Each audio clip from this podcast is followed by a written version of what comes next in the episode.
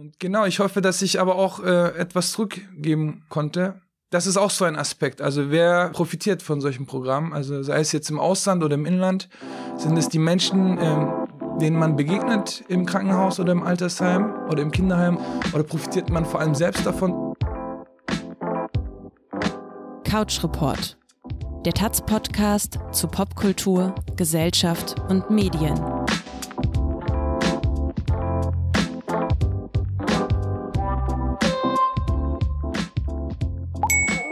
Herzlich willkommen zu einer neuen Folge von Couch Report. Mein Name ist Erika Zinger. Es ist Juni. Heute ist Sommersonnenwende, wie wir gelernt haben, an diesem Tag, an dem wir aufzeichnen. Es ist heiß und ich sitze mit meinem Kollegen Volkan Ahr im Podcaststudio der Taz. Hi Volkan. Hallo, guten Tag. Ja, dass Sommer ist, das merken wir nicht nur daran, dass es hier unfassbar heiß drin ist, sondern auch daran, dass öffentlich seit ein paar Wochen, kann man vielleicht schon sagen, über ein Thema mal wieder debattiert wird, das schon zigmal durchgekaut worden ist, und zwar das Thema Pflichtdienst, Dienstpflicht, verpflichtendes soziales Jahr. Es gibt unfassbar viele ähm, Bezeichnungen mittlerweile dafür. Jetzt vor kurzem hat Bundespräsident Frank-Walter Steinmeier in einem Interview mit der Bild am Sonntag einen sogenannten sozialen Pflichtdienst gefordert. Er sagte, es geht um die Frage, ob es unserem Land nicht guttun würde, wenn sich Frauen und Männer für einen gewissen Zeitraum in den Dienst der Gesellschaft stellen. Um mal aus der eigenen Blase rauszukommen, sagt Steinmeier so, äh, ja, sinngemäß wäre es ja ganz gut, wenn Menschen, Frauen und Männer, sagt er, also gar nicht nur junge Menschen, sondern vielleicht ja auch äh, Leute, die ähm, schon in Rente sind oder gerade so das mittlere Lebensalter erreicht haben, ja, in sozialen Berufen mal für ein Jahr arbeiten. Weitere Details wissen wir nicht, kennen wir nicht. Das ist ein Vorschlag von Steinmeier und das wurde wieder mal heiß diskutiert. Es gab da verschiedene Reaktionen. Dieses Pflichtjahr bzw. die Pflichtzeit, Steinmeier hat sich ja äh, nicht festgelegt auf ein Jahr oder auf einen gewissen Zeitraum, sondern er hat das Pflichtzeit genannt. Also hat er impliziert, dass es auch kürzer oder länger dauern kann. Darüber wird immer wieder diskutiert, seitdem es die Wehrpflicht nicht mehr gibt, die zweitausendelf ausgelaufen ist. Mit der ist auch die, der Zivildienst ausgelaufen, also für äh, junge Männer, die ausgemustert werden oder den Wehrdienst verweigern. Die hatten die Möglichkeit, einen Zivildienst äh, zu äh, machen und in sozialen äh, Bereichen äh, dann zu arbeiten und sich zu engagieren. Und genau, seitdem äh, kehrt diese Diskussion immer wieder zurück. Wir werden auch äh, später ein bisschen na- versuchen nachzuzeichnen, wie bisher schon darüber diskutiert worden ist. Also du hast ja gesagt, dass heiß darüber diskutiert wird oder heiß äh, darüber diskutiert wurde. Das stimmt einerseits, weil sehr viel darüber gesprochen wurde und geschrieben wurde und getwittert wurde. Also alle Menschen haben eine Meinung dazu. Äh, das Thema hat äh, ein hohes Emotionalisierungspotenzial. Aber andererseits wurde gar nicht so viel darüber diskutiert, weil die Reaktionen schon sehr äh, eindeutig ausgefallen sind. Denn es gibt kaum jemanden, der diese Idee unterstützt, außer die C D U oder PolitikerInnen äh, aus der C D U und äh, die Junge Union tatsächlich. Also es haben sich sehr viele äh, Politikerinnen, Politiker kritisch geäußert von den Ampelparteien. Einmal die Bundesfamilienministerin Paus, die sich äh, relativ schnell zu Wort gemeldet hat, hat das als einen Eingriff in die individuelle Freiheit äh, von äh, jungen Menschen bezeichnet. Ähm, auch die Bildungsministerin äh, von der F D P, Stark-Watzinger, hat sich kritisch geäußert. Der Justizminister äh, von der F D P, Marco Buschmann, äh, auch in einer ähnlichen Rhetorik äh, als einen schweren Freiheitseingriff äh, bezeichnet, diese Idee äh, der Dienstpflicht. Die S P D hat sich, äh, kann man sagen, ganz gut zurückgehalten. Das liegt wahrscheinlich auch daran, dass der äh, Bundespräsident ja auch aus den Reihen der S P D kommt. Und interessant ist natürlich auch äh, die Reaktion der anderen Jugendverbände äh, beziehungsweise äh, Parteijugenden. Und ähm, da hat sich, wie gesagt, außer der Jungen Union niemand positiv geäußert. Also von den, äh, die Jusos haben sich kritisch geäußert, von äh, der F D P, die Jungen Liberalen, ähm, auch die Linksjugend. Ähm, also die nehmen das alle äh, sehr übergriffig wahr, äh, diese Idee, also als einen Freiheitseingriff auch und ähm, als eine Art Bevormundung, kann man wohl schon sagen. Interessant fand ich auch die Reaktion von Sozialverbänden, die äh, auch sehr eindeutig ausgefallen sind. Also die finden das auch nicht so cool. Ähm, die Lebenshilfe der, und der Paritätische Gesamtverband, die haben sich zum Beispiel dafür ausgesprochen, die Freiwilligendienste zu stärken. Also es gibt ja schon Möglichkeiten, sich zu engagieren. Auch wenn es den Zivildienst nicht mehr gibt, gibt es äh, die Möglichkeit, ein freiwilliges soziales Jahr oder ein freiwilliges ökologisches Jahr äh, zu absolvieren. Und äh, genau, diese Sozialverbände, die haben sich dafür ausgesprochen, diese Angebote attraktiver zu gestalten. Auch der Verdi-Chef Frank Wernicke hat sich geäußert. Der hat auch ein wichtiges Argument meiner Meinung nach eingebracht in die Diskussion, nämlich, dass der Staat eigentlich für die öffentliche Daseinsvorsorge äh, verantwortlich ist. Also er hat so ein bisschen den Blick auch darauf gelenkt, dass es nicht sein kann, dass, dass junge Menschen nach der Schule die soziale Verantwortung auffangen, die eigentlich der Staat auffangen müsste, indem er mehr investiert in, in den sozialen Bereich zum Beispiel. Genau, also wie gesagt, die Reaktionen sind, sind sehr eindeutig. Ähm, trotzdem wird äh, darüber diskutiert und äh, ich vermute, es wird auch in Zukunft noch viel darüber diskutiert und das Thema wird wieder aufpoppen.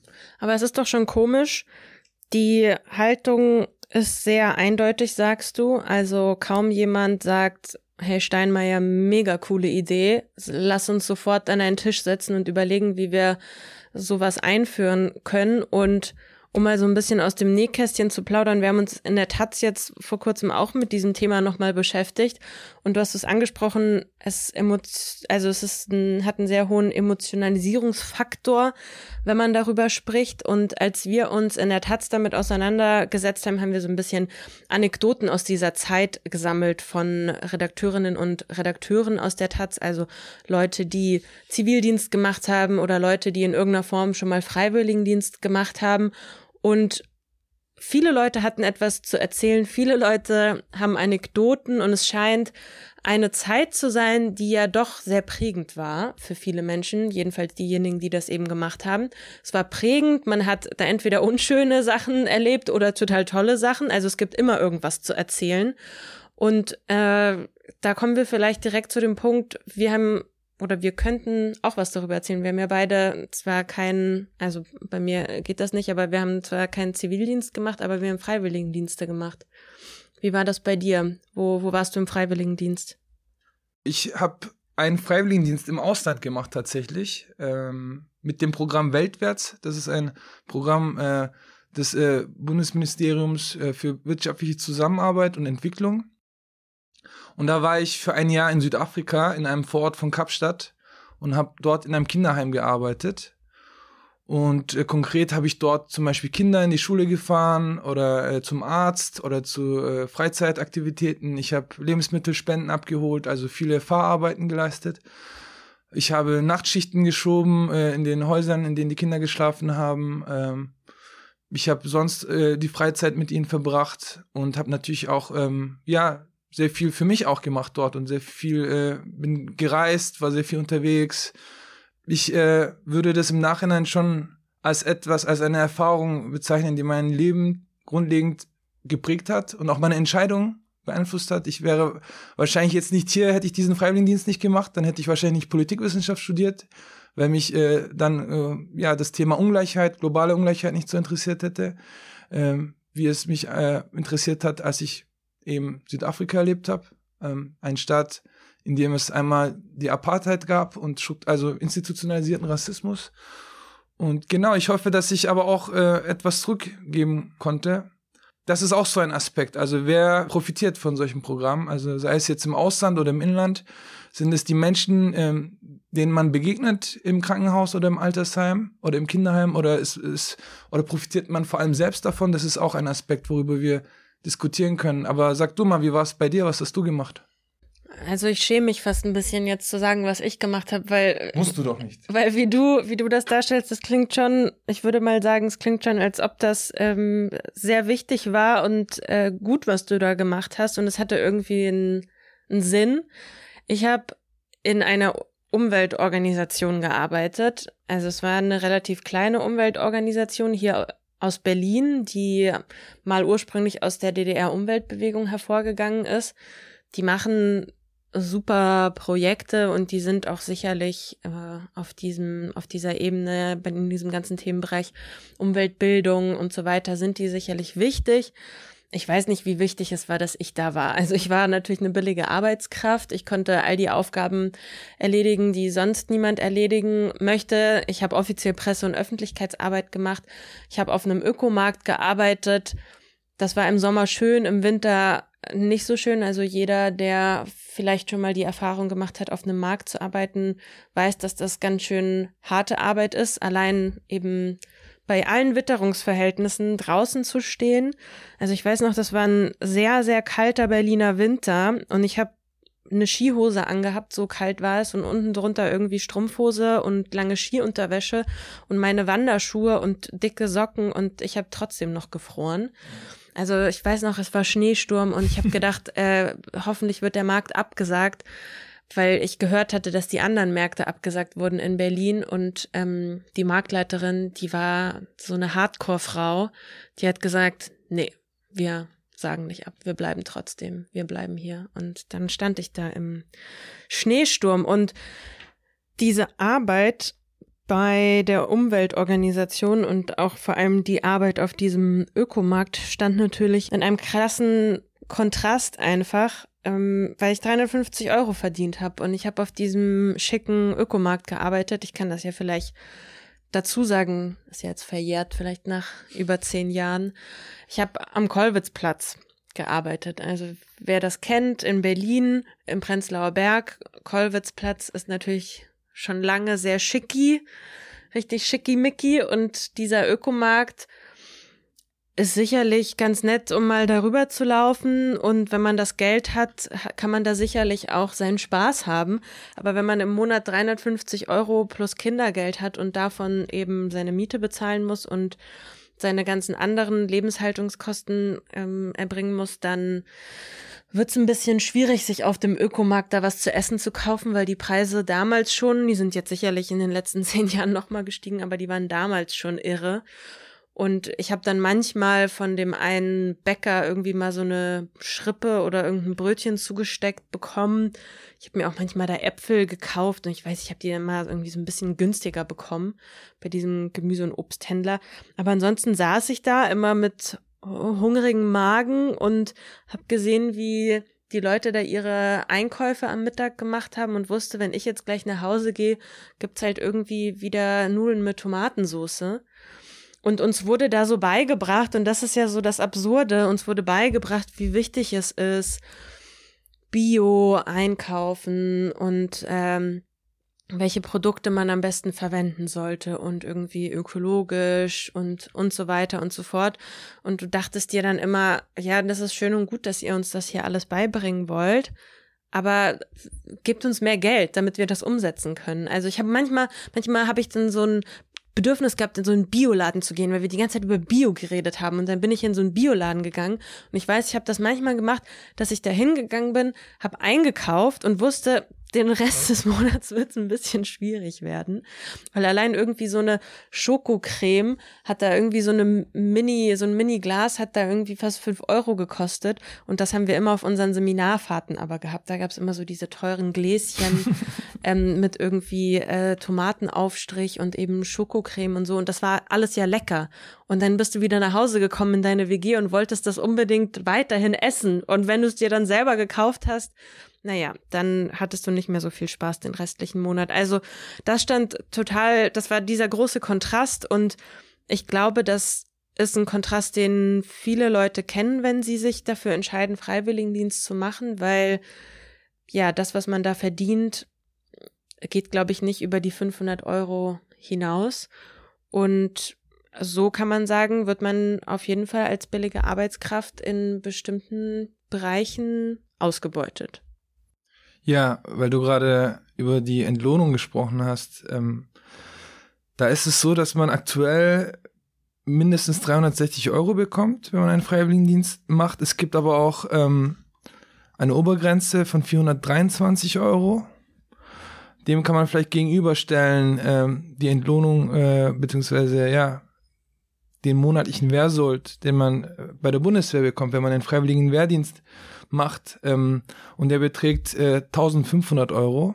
Also dieses Ange- äh, diese, diese Idee von Steinmeier bezog sich ja nicht nur auf Engagement im sozialen Bereich, sondern er, er meinte ja auch, damit ja auch äh, die Bundeswehr, und die Bundeswehr ist ja weiterhin auf Menschen angewiesen, die dort ähm, ja sich äh, den Wehrdienst äh, äh, leistet und sich äh, dort freiwillig äh, engagiert bzw. einbringt. Das ist ja gerade jetzt in Zeiten äh, des Krieges äh, wieder ein Thema, ein großes, ähm, das diskutiert wird.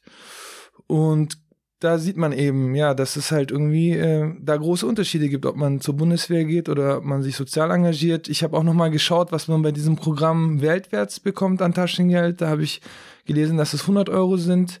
Und, ähm, und ich musste echt kurz ja, schmunzeln, beziehungsweise war kurz geschockt, weil es bei mir auch schon so lange her ist, ähm, über zehn Jahre jetzt, und ich muss mit wirklich sehr wenig Geld ausgekommen sein damals. Natürlich war ich in Südafrika und natürlich äh, ist da, äh, der Euro hat irgendwie eine andere Wertigkeit, eine andere Kaufkraft, und ähm, natürlich bin ich da gut über die Runden gekommen, weil ich auch äh, Essen bekommen habe im Kinderheim und äh, die Unterkunft natürlich. Aber ja, also es ist nicht sehr viel Geld, und für mich war es schon auch so, dass ich sozusagen gegen Ende der Schulzeit, sagen wir mal vielleicht so in der elften, zwölften Klasse, wusste, okay, wenn alles gut läuft, mache ich in der, äh, nach der dreizehnten Klasse, bin ich fertig mit der Schule, mache mein Abitur, und dann will ich raus aus der schwäbischen Provinz. Also für mich war äh, dieses Programm tatsächlich auch äh, eine Möglichkeit, einen Weg auszubrechen aus dem Ort, in dem ich aufgewachsen bin. Und äh, da gab es nicht sehr viele Möglichkeiten, also nicht äh, sehr viele kostengünstige Möglichkeiten, sage ich mal. Also es gab Leute, die sind nach Australien oder Neuseeland und haben Work and Travel gemacht auf eigene Kosten. Ähm, das habe ich mir nicht leisten können. Ähm, andere Dinge waren auch eher schwierig finanziell, und dieses Weltwärtsprogramm tatsächlich äh, konnte ich machen, weil die Kosten übernommen werden. Man muss einen Spendenkreis bilden und man muss einen gewissen Anteil der Kosten dann äh, selbst äh, äh, akquirieren als Spenden. Und äh, dann kann man äh, dieses Jahr machen, auch äh, ohne Geld. Und ähm, genau, das war für mich auf jeden Fall ne, ne, die einzige Möglichkeit, rauszukommen aus Deutschland oder so ein Auslandsjahr zu machen. Und deswegen bin ich dafür auch sehr dankbar. Aber ja, die, die Frage der Entlohnung ist schon äh, eine wichtige Frage. Also wir, ich habe ja vorhin gesagt, wer profitiert davon nicht? Vielleicht ist es auch so ein bisschen die übergeordnete Frage für uns heute, oder kann eine übergeordnete Frage sein, wer profitiert davon? Ich habe gesagt, bei mir hatte ich das Gefühl, ich habe davon profitiert. Wenn du erzählst, habe ich das Gefühl, die haben auch schon auch sehr von dir profitiert, von dieser billigen Arbeitskraft. Was, wie würdest du das einschätzen im Nachhinein? Naja, du hast diesen Punkt genannt, man wollte irgendwo aus der Provinz ausbrechen. Ich glaube, das geht vielen Leuten so, die eben eine Form von Freiwilligendienst machen. Da gibt es ja äh, ökologisches Jahr, es gibt das soziale Jahr, es gibt das kulturelle Jahr oder dann eben solche Auslandsprogramme. Bei mir war es nämlich ähnlich. Ich wollte auch aus Bayern raus, und ich wusste, ich will nach der Schule so schnell wie möglich weg. Ich will nach Berlin, das war so ein Sehnsuchtsort. Und ich wusste aber auch, dass es nicht viele Möglichkeiten gibt oder es, dass es gar keine Möglichkeit gibt, von familiärer Seite irgendwie finanziell unterstützt zu werden, dass ich erstmal irgendwie ein Jahr chillen kann. Und dann habe ich geguckt, okay, was gibt es denn, was gibt es denn für Möglichkeiten, um hier rauszukommen? Und deshalb bin ich auch auf diesen Freiwilligendienst mhm. gekommen und habe mich dann für verschiedene beworben. Und das ökologische Jahr ist es dann am Ende geworden. Das war jetzt nicht meine übertrieben krasse Überzeugung. Also ich war sicherlich so ein bisschen eingestellt, dass mich das Thema interessiert hat. Aber ich meine, man muss auch sagen, ich äh, bin schon der Jahrgang, der nur zwölf Schuljahre gemacht hat. Also ich bin nach der zwölften Klasse abgegangen. Ich war da siebzehn. Ich hatte ja noch überhaupt gar keine Ahnung, was mit meinem Leben mal sein wird. Ich wollte einfach nur weg. Also ich habe natürlich profitiert, und ich habe mich auf eine Art und Weise ja auch freiwillig dafür mhm. entschieden. Die Frage ist natürlich, bei so einem verpflichtenden Jahr, wie es immer nun in den Diskussionen heißt, wenn man da nicht mehr als fünfhundert Euro zahlt, finde ich, ist das nochmal eine, glaube ich, eine andere, eine andere Nummer, oder auf, muss man da nochmal auf einer anderen äh, Ebene drüber diskutieren, weil man, ich finde, man kann nicht Leute dazu verpflichten, etwas zu machen und sie dann nicht ordentlich dafür entlohnen. Ja, es ist auf jeden Fall ein Faktor. Also ich finde, das ist vielleicht sogar der zentralste Faktor. Wie viel Geld bekommt man? Und wenn man äh, die Menschen dazu verpflichtet, dann kann man ja nicht äh, über die verschiedenen äh, Ausgangssituationen äh, hinweg äh, schauen. Denn äh, wer kann sich das leisten, für dreihundertsechzig Euro im Monat ein Jahr lang einen Freiwilligendienst zu leisten? Also einerseits gibt es ja diese, äh, die Schulzeit äh, ist kürzer geworden in den letzten Jahren. Das Unisystem hat sich verändert, äh, Anfang des Jahrtausends, also äh, der Bologna-Prozess, der berüchtigte, ähm, damit äh, ja, wurden die Studiengänge auch dichter und äh, man absolviert sein Studium auch schneller und ist schneller verfügbar für den Arbeitsmarkt. Also es gibt einerseits diesen biografisch-ökonomischen Druck, sage ich mal, den Menschen unterliegen und äh, aus äh, der Erwägung heraus vielleicht nicht bereit sind, ein Jahr zu verlieren, in Anführungsstrichen, also verlieren in Anführungsstrichen tatsächlich, weil es ist ja kein verlorenes Jahr, ähm, würde ich sagen. Und andererseits gibt es natürlich die individuellen Ausgangssituationen. Ähm, also ich hätte das nicht machen können für diese für, für dieses Geld. Also ich hätte also ich hätte rein davon nicht einfach leben können. Natürlich hätte ich dann aufstocken können äh, und Sozialleistung beziehen können. Aber das äh, kann es ja dann auch nicht sein, ähm, dass man dann noch zum Amt gehen muss und sich damit äh, herumschlagen muss. Es hat jemand auch, also es gab ja sehr viele Tweets, wie wir schon gesagt haben. Und es hat jemand getwittert, und das fand ich sehr bezeichnend, wenn äh, in der Forderung von Steinmeier oder äh, in der Idee, in dem Wunsch, den er geäußert hat, äh, inbegriffen wäre, dass die Menschen äh, den Mindestlohn bekommen, die äh, diese Dienstpflicht machen, dann wäre die äh, Diskussion noch schneller beendet gewesen. Und ich glaube, das stimmt. Also und, und ähm, das führt uns auch nochmal zu einem anderen Aspekt. Also Steinmeier, wie hat er das begründet? Also er hat gesagt, es ist wichtig, um eine Um der eigen, aus der eigenen Blase herauszukommen. Genau. Und es ist quasi in seinen Augen wichtig, weil wir ein Problem hätten in der Demokratie, dass wir kein Verständnis mehr füreinander haben. Also da wird wieder so eine Erzählung bedient von einer gespaltenen, oder sagen wir nicht gespaltenen, mildern wir das ein bisschen ab, einer zerrissenen Gesellschaft, vor allem auch durch die Corona-Pandemie zum Beispiel. Die Fronten haben sich verhärtet und das wäre ja eine gute Möglichkeit, um eben aus der eigenen Blase rauszukommen, wie Steinmeier sagt, und wieder mehr Verständnis füreinander zu haben, um eben die Demokratie zu stärken. Und ich frage mich, ist das nicht ein Scheinargument? Gäbe ja. es nicht bessere Lösungen, um die Demokratie zu stärken in unserem Land, um das Verständnis füreinander zu stärken? Es ist ja auch, es ist eigentlich ein bisschen lächerlich zu sagen, man will das gegenseitige Verständnis fördern, und ich denke mir, okay, aber wenn irgendwie die Schere zwischen Arm und Reich immer größer wird, dann ist es auch irgendwann ein bisschen schwierig, Verständnis füreinander aufzubringen. Also ich meine, irgendwie, äh, ähm, wenn du eher weit unten bist, Verständnis für die, die eher weit oben sind, aufzubringen. Ich weiß nicht, was er sich da vorstellt, wer, wer da wieder Verständnis für wen haben soll. Also ich glaube, es ist auch deshalb eine Scheindebatte, weil vielleicht nicht der Wille da wäre, tatsächlich sich um Reformen zu kümmern, tatsächlich eine gute Sozialpolitik zu machen, tatsächlich mehr Geld und ähm, mehr Engagement in Bildungsarbeit zu stecken.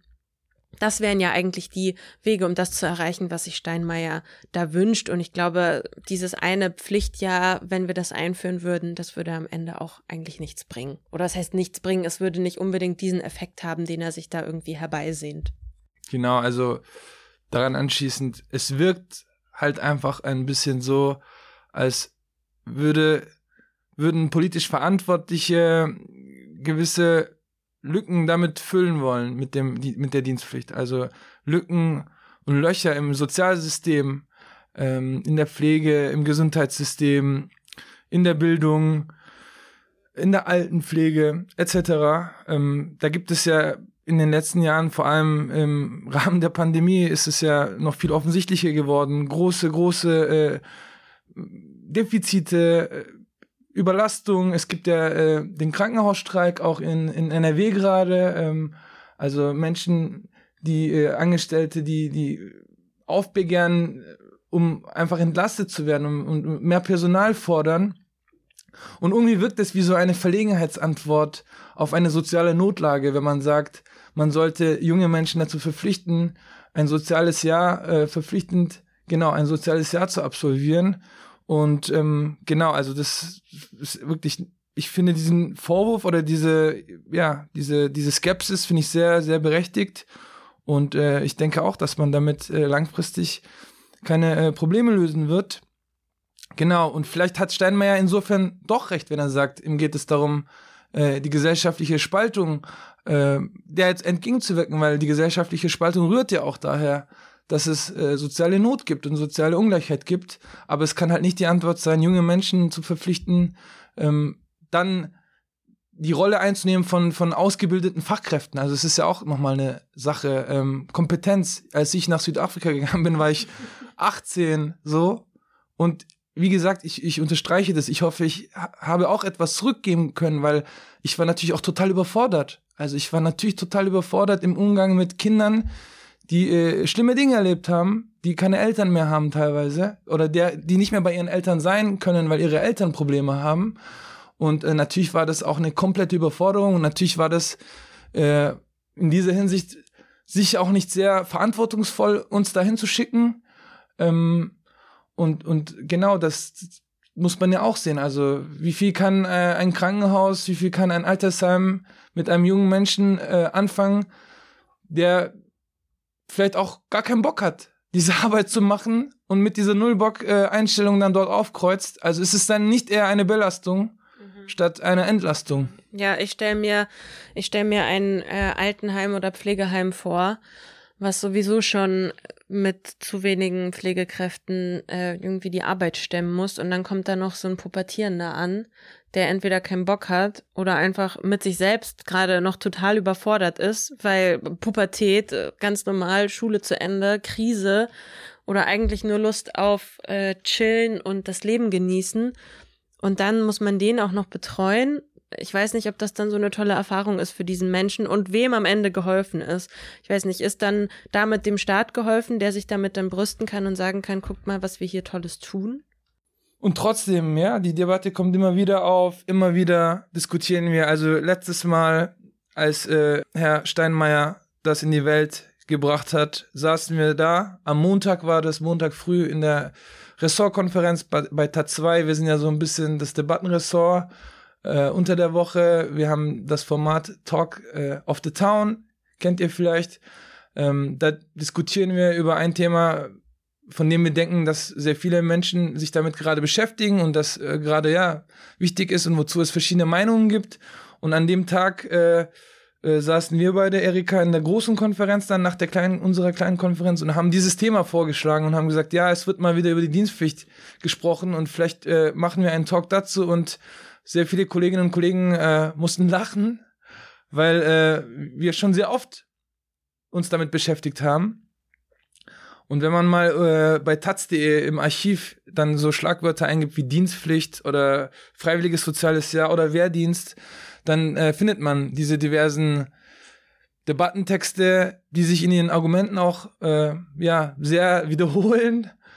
Ähm, Und das liegt daran, dass eben in den letzten Jahren immer wieder diese Debatte aufkam. Also ich will mal ganz kurz einen Überblick geben, natürlich nicht über die letzten zehn Jahre, äh, seitdem äh, die Wehrpflicht abgeschafft worden ist, sondern ähm, vielleicht über die letzten vier Jahre. Ähm, im August zweitausendachtzehn zum Beispiel haben sich die Junge Union und die Mittelstandsvereinigung der Union zu Wort gemeldet und haben ein verpflichtendes Gesellschaftsjahr gefordert. Ähm, auch mit dem Argument, äh, den Zusammenhalt im Land zu stärken, wie es damals äh, der junge Unionschef, also d- der damalige junge Unionschef Paul Ziemiak gesagt hat, zweitausendneunzehn, und das ist vielleicht eine auch eine der prominentesten Verfechterinnen der Idee, zweitausendneunzehn ähm, hat Annegret Kramp-Karrenbauer, Annegret Kramp-Karrenbauer, so, schwerer Name, schwerer Name. A K K, äh, äh, diese Idee wieder ins Gespräch gebracht. Sie hat damals gesagt, Zitat, für mich ist es auch ein zutiefst bürgerlicher Gedanke, seinem Land und der Gesellschaft etwas zurückgeben zu wollen. zweitausendzwölf, wir sind ja schon im Jahr zweitausendzwölf, kleiner Sprung, im März ähm, ähm, war das schon mal Gespräch, diese Dienstpflicht damals. Serap Güler, auch aus der C D U, aus dem C D U-Vorstand. Ähm, ich glaube, es hatte auch etwas zu tun damals, oder ich bin genau, ich erinnere mich jetzt, dass wieder über die Wehrpflicht gesprochen wurde, wegen des Krieges. Mhm. Und sie hat dann gesagt, dass man statt der Wiedereinführung der Wehrpflicht ein verpflichtendes soziales Gesellschaftsjahr bräuchte, unabhängig von Geschlecht und Staatsbürgerschaft. Genau, also und jetzt äh, Steinmeier und ähm, ich weiß nicht, was tippst du, wann, wann kommt der nächste Vorschlag? Das Thema kommt immer wieder, hast du gerade gesagt, du hast das gerade nochmal schön nachgezeichnet. Es ist natürlich so ein typisches Sommerloch-Thema. Aber ich dachte mir, eigentlich haben wir ja gerade in diesem Sommerloch genug Sachen, über die wir sprechen können. Also wir haben immer noch Krieg in der Ukraine und der wird auch noch leider wahrscheinlich eine ganze Weile weitergehen. Und äh, sonst war das, glaube ich, tatsächlich ein Thema, was man so alle vier, fünf Monate mal wieder nach oben geholt hat, um sich damit vielleicht zu profilieren, weil es ist ja ein Thema, da können ja alle mitreden. Also jeder kann was dazu sagen. Die Leute, die Wehrpflicht gemacht haben, die Leute, die Zivildienst gemacht haben, Freiwilligendienst, aber die, die auch gar nichts gemacht haben und dann erzählen können, wie toll es ist, einfach frei zu sein und sich auszusuchen, wie man seine Zeit nach der Schule nutzt, oder jemand, der eben direkt äh, irgendwie eine Ausbildung gemacht hat oder äh, direkt studieren gegangen ist. Also jeder Mensch kann etwas dazu sagen, weil jeder Mensch war mal in der Situation, dass man nach der Schule irgendwie entscheiden musste, welchen Weg gehe ich jetzt weiter. Und weil es so ein emotionales Thema natürlich auch ist, weil sich jeder in dieser Zeit zurückversetzen kann, man ist irgendwie siebzehn, achtzehn, neunzehn und ähm, möchte jetzt irgendwie sich überlegen, wie man sein Leben weiter ausrichtet. Deshalb kann natürlich auch jede Partei oder jeder Politiker, jede Politikerin aus jeder Partei sich auf dieses Thema mal raufsetzen und irgendwas dazu sagen. Alle steigen mit ein und dann nach, weiß ich nicht, wenigen Tagen oder Wochen ist es wieder verschwunden und es ist auch unverbindlich. Du kannst irgendwas fordern, aber es bedeutet ja nicht, dass es umgesetzt werden wird oder umgesetzt werden muss. Ich äh, habe dazu noch ein Zitat rausgesucht aus einem älteren Debattentext, ähm, wenn ich mich nicht irre, tatsächlich äh, aus dem November zweitausendneunzehn, als A K K einmal wieder um die Ecke kam mit dem äh, mit der Idee. Und da hat unser ehemaliger äh, Kollege Daniel Kretschmer hat äh, geschrieben, Zitat: Vorschläge zur Dienstpflicht sind letztlich nichts als Populismus, recht billiger noch dazu, denn eine Umsetzung ist höchst unwahrscheinlich, haben sich doch eine Vielzahl von Politikerinnen, auch aus der Union, deutlich gegen A K Ks Vorschlag ausgesprochen. Wie das eben so ist mit den fixen Ideen von Politikerinnen aus der zweiten und dritten Reihe. Genau, also das ist eigentlich äh, das, was wir jetzt gerade auch sagen und was wir wahrscheinlich in den nächsten Jahren auch immer wieder sagen werden. Ähm, es ist ein sehr ja, wirksamer Vorschlag, der aber keine Konsequenzen hat. Und es ist vielleicht auch so ein bisschen Gratismut, weil äh, alle wissen, dass es keine politischen Mehrheiten im Land dafür gibt. Ähm, wie wir vorhin schon gesagt haben, die äh, betreffenden äh, Verbände und Vereinigungen sind dagegen. Die Bundeswehr hat sich tatsächlich auch äh, nicht sehr begeistert gezeigt nach dem letzten Vorschlag von Steinmeier, weil die ja einfach auch die Kapazitäten abgebaut haben, seitdem es keine Wehrdienst mehr gibt, keinen Wehrdienst mehr gibt. Also die haben, die können so viele Leute gar nicht aufnehmen. Und haben auch keine Lust darauf. Also die Bundeswehr hat sich total umorientiert seitdem. Und äh, hinzu kommt, dass es eine Einschätzung vom Wissenschaftlichen Dienst des Bundestags gibt, dass für eine Dienstpflicht, also für ein verpflichtendes Gesellschaftsjahr, eine äh, Grundgesetzänderung bräuchte. Und dafür braucht man eine Zweidrittelmehrheit im Parlament. Und ja, genau, das ist ja nochmal eine größere Hürde als eine einfache Mehrheit. Und ja, genau, so, so ist der Stand. Ich schlage vor, sobald das nächste Mal dieses Thema aufkommt, nehmen wir einfach dieses Zitat, was du gerade vorgelesen hast, von unserem geschätzten ehemaligen Kollegen Daniel Kretschmer, und ich würde sagen, das war's dann. Mehr sagen wir dann einfach nicht mehr dazu in Zukunft, oder? Ja, schon irgendwie einerseits. Also ich bin mittlerweile auch genervt von dieser Debatte. Deswegen bin ich froh, wenn wir bald aufhören mit dem Podcast. Nein, Spaß. Ich kann mich nicht so eindeutig positionieren. Wie, wie äh, die ganzen Parteien und Jugendparteien oder Jugendverbände der Parteien und äh, äh, Sozialverbände. Beziehungsweise ich, ich, ich, ich, ich würde sagen, ich stehe schon eher auf, auf der Seite der Sozialverbände, weil die haben ja vorgeschlagen, dass man die Freiwilligendienste attraktiver macht und stärkt. Und das finde ich schon gut. Also ich finde, Menschen dazu zu verpflichten, ist sehr autoritär. Also das kann ich nicht unterstützen, weil das ein, wirklich ein autoritärer, ein, staatlicher Eingriff ist tatsächlich. Ähm, in den individuellen Werdegang von Menschen. Aber ich denke schon, dass sehr viele Menschen Interesse haben daran, sich zu engagieren.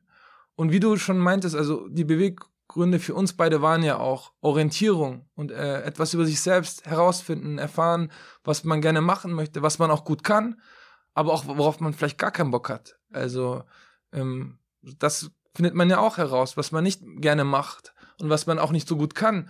Und äh, ich glaube, sehr viele Menschen haben Interesse daran. Ähm, ich glaube, derzeit sind es ungefähr hunderttausend Menschen im Jahr, die einen Freiwilligendienst machen. Und ähm, ich, ich denke, es könnten noch viel mehr sein, wenn man das Angebot attraktiver machen würde. Und da rede ich schon über Geld auch, wenn man die Leute äh, gescheit und äh, äh, gut bezahlen würde. Und ähm, wenn es nicht so eine große Frage äh, von Leistbarkeit wäre und, und Hintergrund wäre, äh, sozialer Hintergrund wäre, einerseits. Und andererseits, wenn man den Leuten auch vermitteln würde, den jungen Menschen vermitteln würde, dass sie jetzt nicht durchspurten müssen zum Arbeitsmarkt, dass sie nicht schon Anfang zwanzig auf dem, im Arbeitsmarkt verfügbar sein müssen, dann ist es schon ja eine gute Sache, finde ich. Für, für, kann es eine gute Sache sein für beide Seiten. Natürlich müsste man nochmal über die Einsatzorte und Einsatzmöglichkeiten sprechen, damit die jungen Menschen eben nicht zur Last werden. Ähm, aber ich denke, da, genau, das, da ist Entwicklungspotenzial bei den Freiwilligendiensten.